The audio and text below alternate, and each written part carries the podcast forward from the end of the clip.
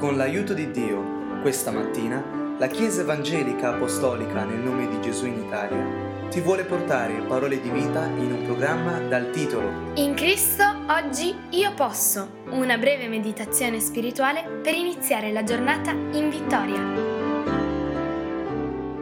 Cerchiamo nella scrittura luce per la nostra vita e oggi lo facciamo nel tema della pigrizia spirituale. Leggiamo Isaia capitolo 59 il versetto 16.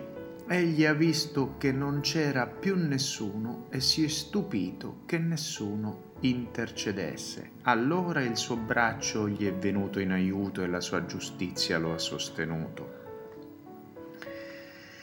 Un nostro fratello mi ha ricordato l'importanza del tema della pigrizia nei confronti della lettura della Bibbia, ma la lettura della Bibbia, la conoscenza della parola va di pari passo anche con l'intercessione.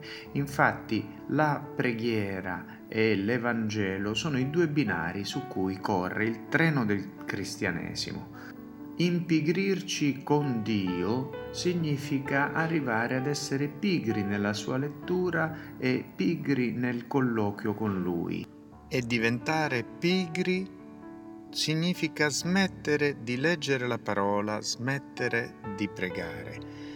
Smettere è a ragione del nostro indurimento con Dio, divenire duri nel cuore con Dio perché? Perché abbiamo nutrito solo un interesse emotivo nella preghiera, nella lettura, superficiale, un interesse epidermico, un interesse culturale generico. Ma si potrà mai vincere una guerra ben più cruenta ed atroce della terza ipotetica guerra mondiale, che è la guerra spirituale che accampa intorno a noi e dentro di noi, così con un interesse superficiale, emotivo, epidermico? No, per poter arrivare a saper vincere quelle battaglie che ci aspettano, dobbiamo poter intercedere e conoscere di Dio attraverso la sua parola fino ad elevarci al punto di ottenere la mente di Cristo riguardo il caso che stiamo investigando nella scrittura, la persona per cui stiamo intercedendo o le circostanze in cui stiamo lottando. Per questo Filippesi 2.5 dice abbiate in voi lo stesso sentimento che è stato già in Cristo Gesù. Ecco voi avete la sua mente, dice un altro versetto, perché la mente di Cristo è l'unica che ci potrà dare la via per la vittoria. Quando invece preghiamo eh, parlando con il Signore, ma in realtà non adorando, ma dicendo ma perché accade questo, perché mai non fai questo che ti ho chiesto, o leggiamo la scrittura per cercare di uh, avere una conferma alle nostre teorie, al nostro modo di pensare, come potremo arrivare ad avere la mente del Signore? Come potremo arrivare ad essere quegli strumenti del suo corpo per vincere la battaglia?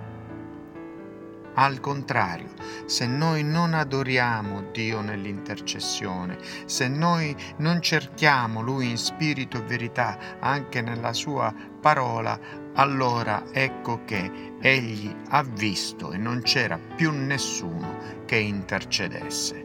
Per questo il suo braccio, cioè la destra di Dio, ovvero la manifestazione in carne, ovvero Dio stesso in terra, Gesù Cristo, viene in aiuto con la sua giustizia e sostiene la verità indicando l'unica via, l'unico cammino che porta alla vita. La domanda dunque si ripete, viviamo una relazione santa, intima con Dio oppure siamo induriti, siamo resi insensibili, narcotizzati dal fatto che la nostra relazione è dogmatica, è secondo rituali, secondo abitudini.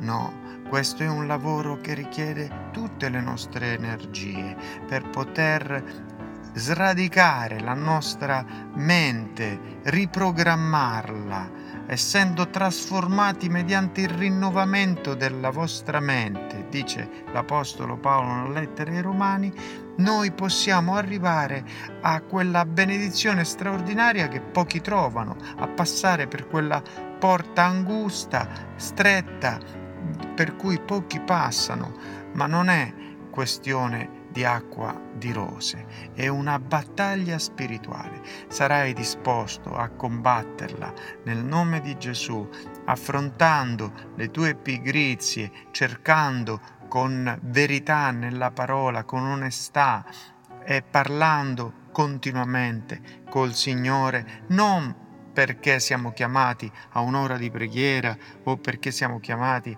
a un evento di intercessione, ma perché è fondamento della nostra vita un colloquio diretto, franco, costante con Lui senza il quale non possiamo fare nulla.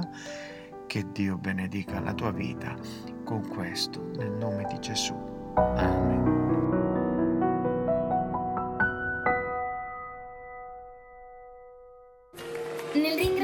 Dio, ti ricordiamo che se desideri conoscere dove siamo in Italia o conoscere più di Cristo, puoi visitare www.conoscerecristo.it. Vorresti ascoltare questo audio liberamente e anche quelli precedenti?